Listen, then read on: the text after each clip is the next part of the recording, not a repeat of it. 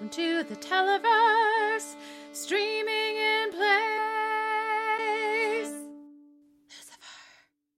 Hello, everyone. We are back for the end of week 2 of streaming in place, and we have a good episode to talk about. We have a lot to talk about, but also we just hadn't talked to a friend of the show, Latoya Ferguson, recently enough. So I'm very glad to say that she is back, joining us for more Lucifer talk.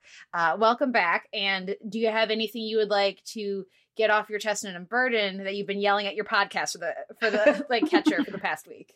Thank you for having me back. I feel like this should be like a once a week thing. I just pop in and just let you know what's going on. Kate, you have been correct about my feelings on Palmetto, so you have not been talking out of turn every time you mention how much I think Palmetto is so fucking stupid. On rewatch, I hate it less, thankfully, because I know where everything just goes in general. But it's just, watching it, it's really just like, oh, Palmetto. Every time I hear it, it's just a visceral reaction. I don't actually remember what Palmetto is. Is that the street? Is yes. That the building? It's the street, I believe. It's the street. I thought it was the name, because isn't it like a boxing club? Am I making that up? Is it? It is a boxing, like, gym sort of thing, yeah. It could be but both. I don't know if it's, like, the name of the thing. But, it could be both. It see? Could be, like, the gym no one knows. On Palmetto, you know, like, or, I don't know. Yeah. Marcus is also wondering that. You know, this is extremely disrespectful to Mr. Palmetto, who worked very hard to build his small business. Yeah. It's really which sad. Is not his fault it became a hangout for nefarious no good nicks. You know, he just wanted to give people an outlet for their aggression. Yeah. And he did. Well, today we're talking about Pops, and there is some Palmetto there, but there's a lot of not Palmetto there. So let's just save that for the end. And let's start with the things, like I said at the end of the previous episode, that I knew, Allison, that you were very excited about happening, and you thought it was babysitting. But no, it was the introduction of Penelope Decker, which is Chloe's mom. And I think that we should start there. So what did you guys think of the much anticipated Penelope Decker? It was absolutely everything that I dreamed it would be. And like, it hit all of the tropes, but that's fine because it did them well. And yeah, it was really fun. Also, I want to make one note. We didn't get Lucifer babysitting Trixie, but we did get Trixie and Maze, which is better. So so I feel like I won on both counts. Okay. Noel, what say you? What I'm mostly worried about is the fact that we've apparently typecast Rebecca De Mornay to be overbearing stage moms. And I think that her management needs a slight intervention to stop this from happening. Between this episode of Lucifer and then the entirety of Dorothy Walker and Jessica Jones, I'm very concerned about her management and what they think that she's capable of doing. No, I was very delighted to have Penelope show up and just cause all kinds of fun havoc. And I think Rebecca De Mornay is really good casting, in part because she and Lauren Germaine look a little bit alike, which you normally don't get sometimes when you get like TV parent casting. So I really appreciated that as well. So I'm very much here for it. And yes, so I'm very happy. And yes, no, Trixie and Maze also better than Trixie and Lucifer. I made a friend. She's 8. And Dr. Linda's just like, take the win. I'm just going to take the win here. We're going to move along. Later, we will have discussions about boundaries with children. Allison, when she was watching it, you texted me, Donna Smoke! And I was like, I had never made that connection, but this is such a Donna Smoke character. Very Donna Smoke. Yeah. And I'm here for it. It's delightful. I very much enjoy it. And it also just, it clicks the things we already know.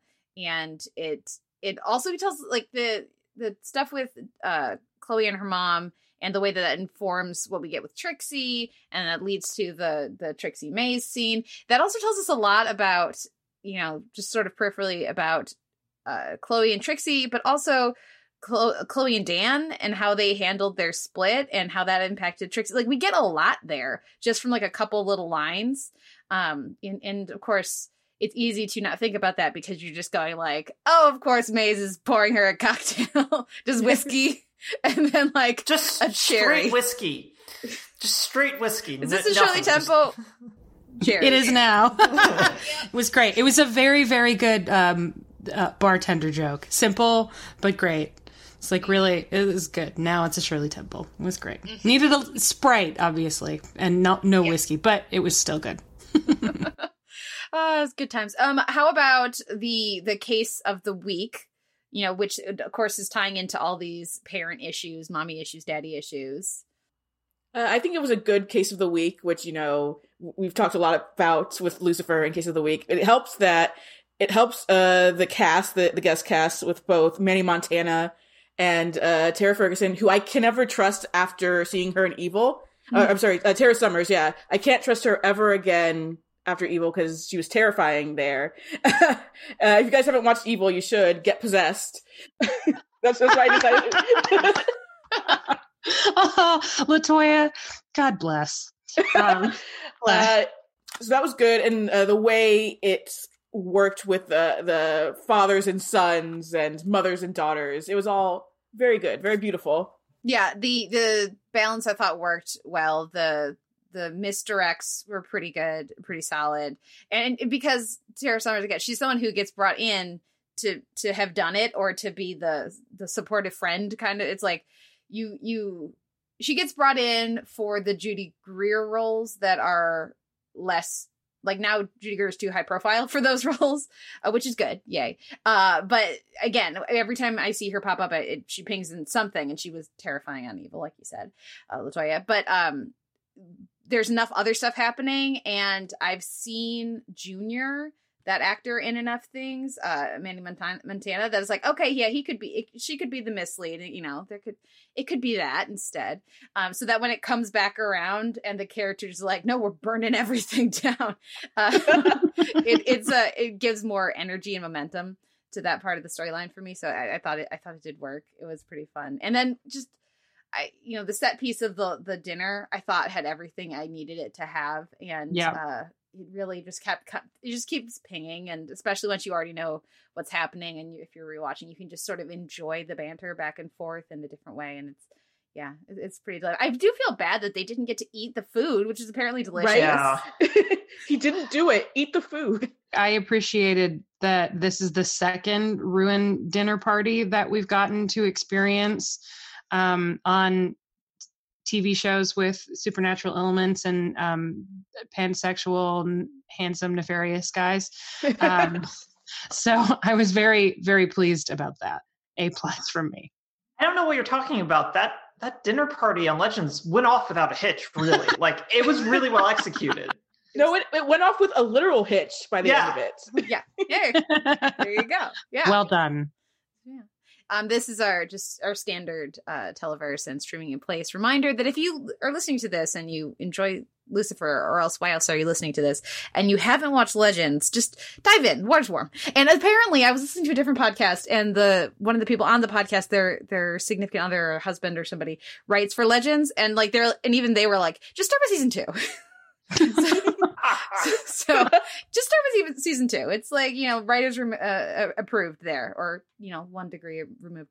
The the stuff I thought that we got with Dan and Chloe and then, which does take us to Palmetto, which I was trying to avoid talking about. I mean, what did you guys think of how they tied that in with what we get here? Were they trying too hard to get us to think that Dan was going to be okay with killing Lucifer? Did you guys buy that, or was it just like a, you know, too hard of a try even for half of an episode? As someone who has seen this before, I think it makes sense. I don't think they're pushing it too hard, where like Dan clearly is just looking for one reason to like when he says it, I was looking for one reason to defend you, and he has no reason because Lucifer just keeps being Lucifer. And based on what we've seen of Dan and the way Lucifer has just been poking him this season, I think it's believable that he would, you know, just let Malcolm go and kill this guy, even though he's trying to be like, I'm a good guy. So I think it's a quote unquote twist that works. That he's like, no, I'm still going to try to arrest you, because even though the Lucifer, I hate him so much, like, this is very wrong. I think it works pretty okay. It doesn't feel overplayed, and I think a lot of that goes to Kevin Alejandro really sort of leaning in on a, maybe not like a tormented thing, but definitely just like he finds Lucifer just so annoying that on some level he would be okay with it just to have him out of his life. But there's still that concept of, I'm still a decent-ish cop and human being that I'm not going to carry through with this. He's not a great cop that he doesn't have Malcolm first handcuff himself to the car and then handcuff him behind his back, because that's what you should have done. But I think that there's enough there that it feels a little earned. But at this point, I'm just giving all of this sort of stuff a really heavy, like, curve of, we're just going to get through this together. And I'm just going to accept what you give me, because I don't know that I can suss out what you're doing. And I don't know that you know what you're doing, show. So we're just going to let this ride until the finale, and then we'll evaluate from there.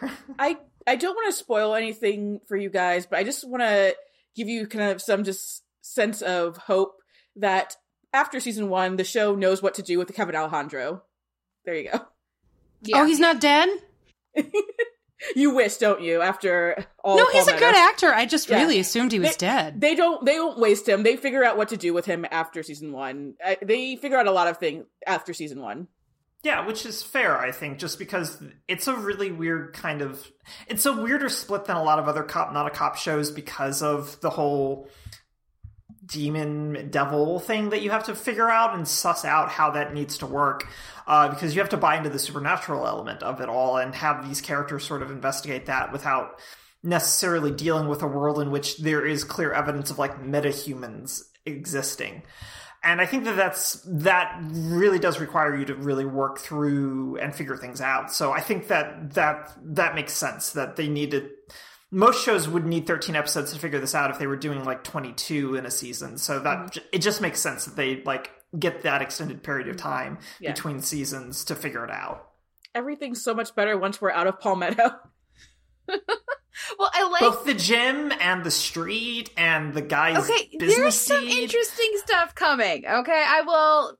There's some good stuff coming, but yeah, no, I'm not going to disagree. And I also actually think it's really on the pointed, and like you're absolutely right, Latoya, that they figure out what to do with Kevin Alejandro, which is different than honestly figuring out what to do with Dan. Those are different things. Mm-hmm. Oh no, it's not that interesting. Allison, I just mean, God damn it, yeah. Stop giving Allison's hopes up. Okay, well, let's talk about things that are that interesting, and that is, we haven't talked yet about Dr. Linda and Maze, and we got to talk about Dr. Linda and Maze. Yes. So good. Yeah. Oh, I'm very into it. I'm not quite as into it as Maze and Trixie, but that's just because I can't think of anything I'm more into at the moment than Maze and Trixie. I want the Maze and Trixie show, Pop TV, greenlighted. Like, I just want it. I want, when Schitt's Creek is done, I want the Maze and Trixie show to be the lead-in for One Day at a Time. And then that'll just be the best thing that exists for me. And really, they should probably switch, because One Day at a Time is more family-friendly. Yes. And then they could write something into One Day at a Time where Lydia and Elena bond over watching the Maze and Trixie show. Hire me, someone, please. Yeah, do you want to write the spec script for please? One Day at a Time? I've got nothing else going on. I'm just going to start tweeting out ideas and wait for somebody to be like, hey, when television comes back, who knows when, we'll go ahead and we'll make this happen. That's great. We'll play the Dick Van Dyke theme. It'll just be like...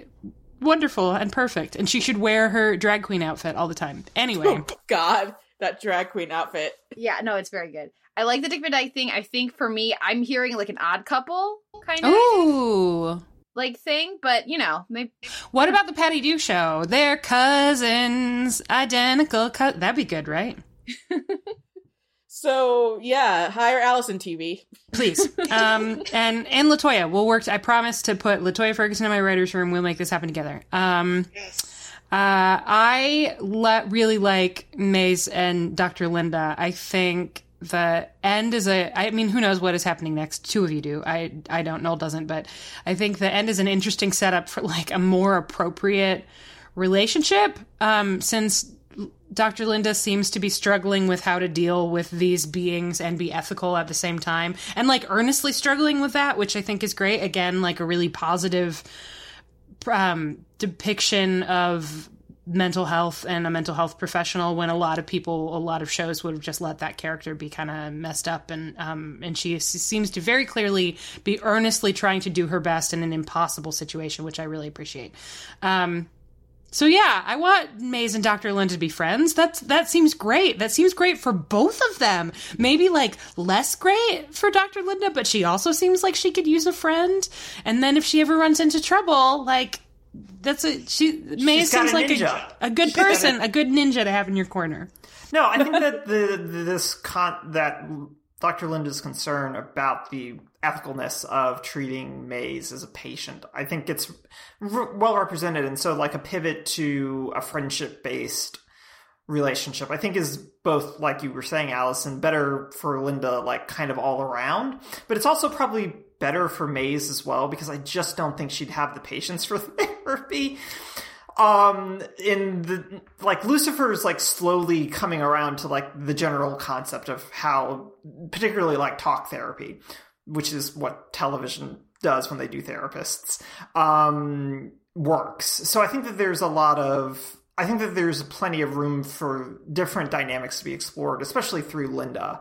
And I really like that, this approach of hopefully friends, or like the beginning of one, and watching that kind of develop and grow. And also it's going to be fun to watch Linda just draw lines of, I can't really talk about this. And just Maze get very frustrated, but also not want to give up a friend that she has made that is also old enough to drink. Well, according to Maze, Trixie's doing just fine, really. Yeah. I don't think Maze would put that limit on Trixie, which is why it's good that there also is Chloe around for that team. To stop that immediately. Yeah. The stuff that we get here with them, I think, is good. The potential for like shifting up dynamics. Again, like the pacing on this first season is just really well balanced, I think. And again, like with the previous episode, this time watching through, I was more keyed into the subtextual themes around Maze and Lucifer's friendship and the fracture there. I mean, like how that connects to like assumedly like centuries long fracture with his brother, with Lucifer and Amenadiel's relationships. I was seeing more of those through lines this time, because we've been talking about them. I'm sure that's why. And having like a little bit more of a connection with where Maze is at, and you know where I know that is going. It lets me appreciate those scenes beyond just the fact that they're funny, and that of course Maze would show up and be like, "Okay, fix me." That's how this works, right? She's, again, subtlety is not her thing. I mean, yeah, she tries to sleep with Linda because she thinks that's how it works. She's like, oh, I'm supposed to fuck you first, right? Oh, we can do that. That's fun. And Liz like, wait, no. But like, damn it, I just got out of one of these. Yeah. It worked for Lucifer. Yeah, yeah. Very true. Okay, any other thoughts on anything in this episode? We got to talk about the end of the episode. What do y'all think of that? Two things. One is I really appreciated sort of like the like stinger out joke of the, oh God. I was just like, it's just really excellent in terms of how frustrated he is through the entire episode. And then just Lucifer just saying it and Ellis's delivery of it. And then that pan or crane up, is just really delightful, or crane down. I forget which, is really, really delightful. And it's just this, what is happening to me? That's just feels really, really good, and feels like a good culmination of a lot of things. And then I like when actors play drunk really well, and I think Lauren Germaine does a really good job of playing drunk here. Like, I don't get to say a lot of good things about Josh Radnor, but the man knew how to play a good drunk on How I Met Your Mother in that Pineapple Incident episode. And I feel like this is a really, like, up there sort of performance of nothing. Oh, I'm very sorry, Marcus. Yeah, I agree with Marcus. For the listeners at home, Marcus is just put into the chat, Noel's dog is such a tease in the background because he keeps walking back and forth like through the door. Like maybe he's going to come visit and be adorable. And then he doesn't. The door is open, so he can come in. He's just choosing not to. Yeah. But I think Lauren Germaine does a really great job in, like, Chloe's just so drunk and so over, like, everything that's happened over the course of, like, the past couple of days. From her mom showing up, from having to be carried out of a burning building that is definitely not up to code. All that kind of stuff of like, yeah, no, I'm just going to go and get really, really wasted. And then I don't have any place else to go. And it's just like, it's really good. And I like the scene. It's played really, really well by both of them. And I really enjoyed it. I think it worked much better than yelling at the heavens worked. And it's also in this moment where, so Chloe, after talking to her mother one final time in the episode, they reconcile. She decides she wants to, like, actually give it a real shot to get back together with Dan. And Malcolm Palmetto has to ruin everything by texting her back and being like, never mind, you dumped. And so she gets drunk and tries to move on to Lucifer. And even he's rejecting her. It can't feel good for her. Can't feel good. I don't remember what the text actually said, but they don't show the text, but like they don't. I just imagine he said, you dumped. In my head, it was just, nah. What I want to mention that we haven't talked about, and I thought that the end of the episode was great. I agree. She's a good drunk and the dynamic was really interesting. But the thing that I can't get over with that episode is the, like, unbelievable sight gag of seeing Tom Ellis in that t-shirt. Oh, right. It was, shocking. So funny, and I didn't recognize him at first. Like, he looked like a completely different person because he was wearing a bright green t-shirt. I couldn't... Oh my gosh. Okay, for the listeners... Grayson's here. Dog's here. Hold on. Appearance. Hold, very please. Yeah. Hi, puppy. Hi. Who's a good dog? You're a good dog, sometimes. Aww. Oh my God. Oh my God. My heart. Now we're just very distracted. Oh, so cute. So cute. Yawn. Oh, yawning. Oh God.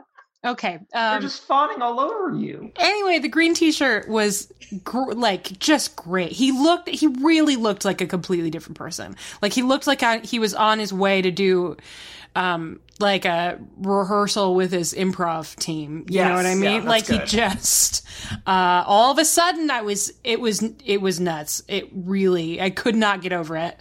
My partner and I were both like, what? And just sort of, it just, great costuming, top-notch costuming. One of the best laughs I've had at a costume in a really long time. Maybe since, like, the turkey bra on Crazy Ex-Girlfriend. Just, like... Solid, yeah.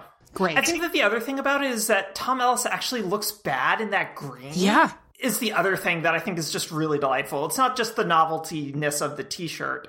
It's the fact that he just looks bad in that green. And that's... How? Why? And, like, skinny... Yeah. And, like, not muscly. And it was... And it's like a really astonishing piece of costuming, and it was just a t-shirt. Top notch. Very beautiful. How disgusting it is.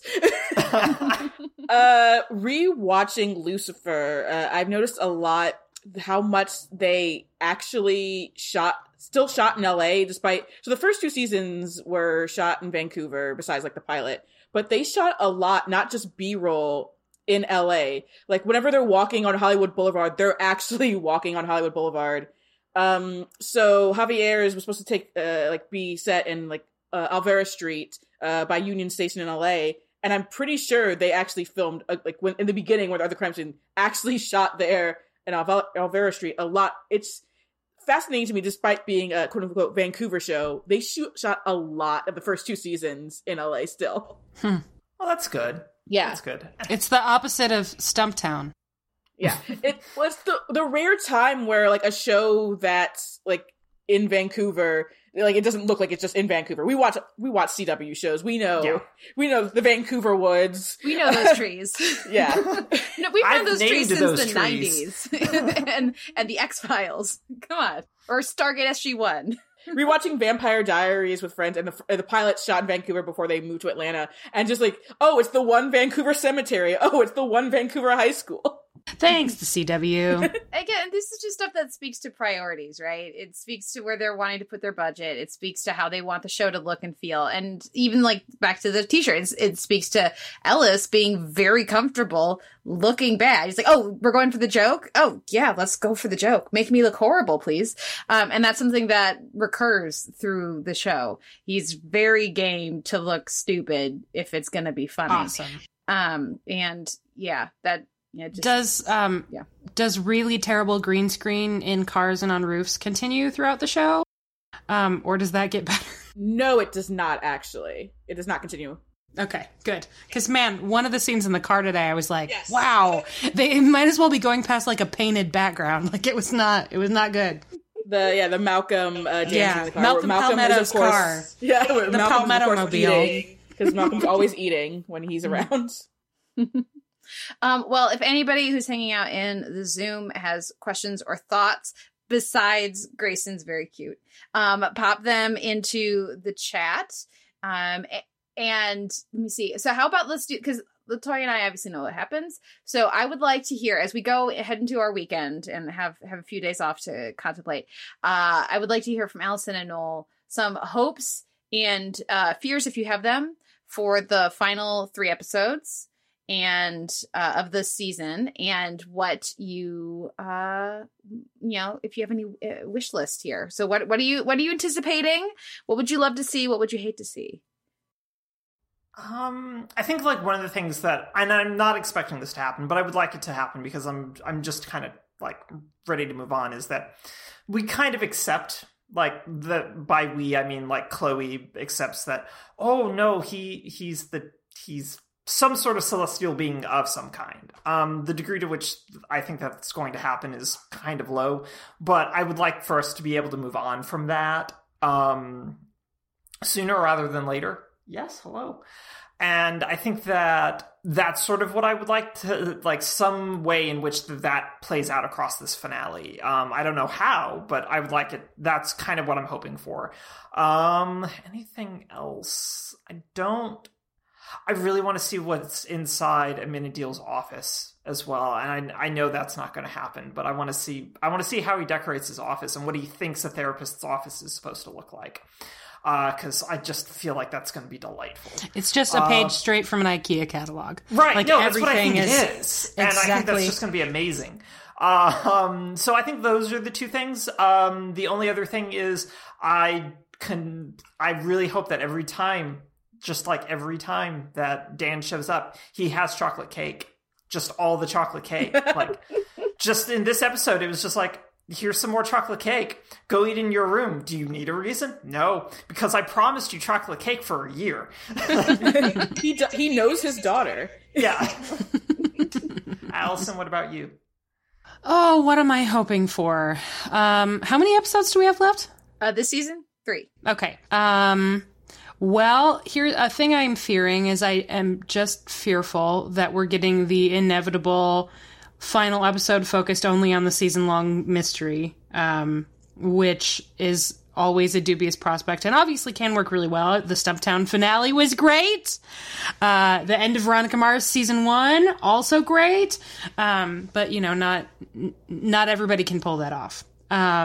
So I am not thrilled about the prospect of an entire hour spent on the adventures of Malcolm Palmetto, PD, and his merry band of whatevers. What do I want? I want more singing, as long as it's not Nina Simone. Like maybe some kind of joke about how much fun it's going to be to finally have Billy Joel in hell, and then he does Piano Man or something.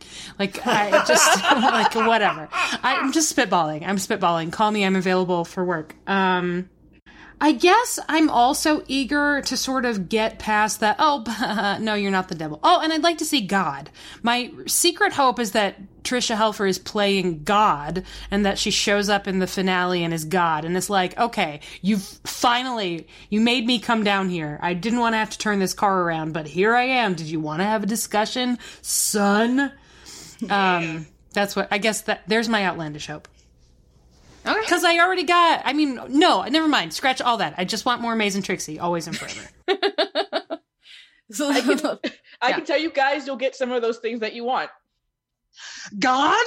So you will get some things that you want, and you will really, really not get some things that you want. We get some things that we don't want? Yes. Thanks. Okay. I mean, more Palmetto ever is what they don't want. Yeah. Well, yeah, I mean, like, yeah, but, like, not beyond this season. Well, I some of me doesn't want Palmetto to stop because I just want to hear Kate keep trying to explain it to us. Yes, please. I just want it to get worse, and then we just keep asking Kate to explain it. Could you please explain Palmetto to us right now? I'm going to snitch on Scotty for a minute, because after we got off the Zoom call, she texted me and she was like, okay, I know Kate explained it to me, but one more time. Allison! Oh, Scotty, that is the correct response. It was an understandable response. And I also want to say, in the Outlander universe, we're having a similar recurring discussion about the presence of a syringe, where people are like, hold on, one more time. Where did they get that functional syringe? Where did that come from? And it happens constantly. The details just slid out of my head, and now you've outed me. Well, Scotty, no, you are right. You are correct to be confused, and it was too funny to not share. Can Scotty explain Palmetto for all of us? Yes, Scotty, explain Palmetto. This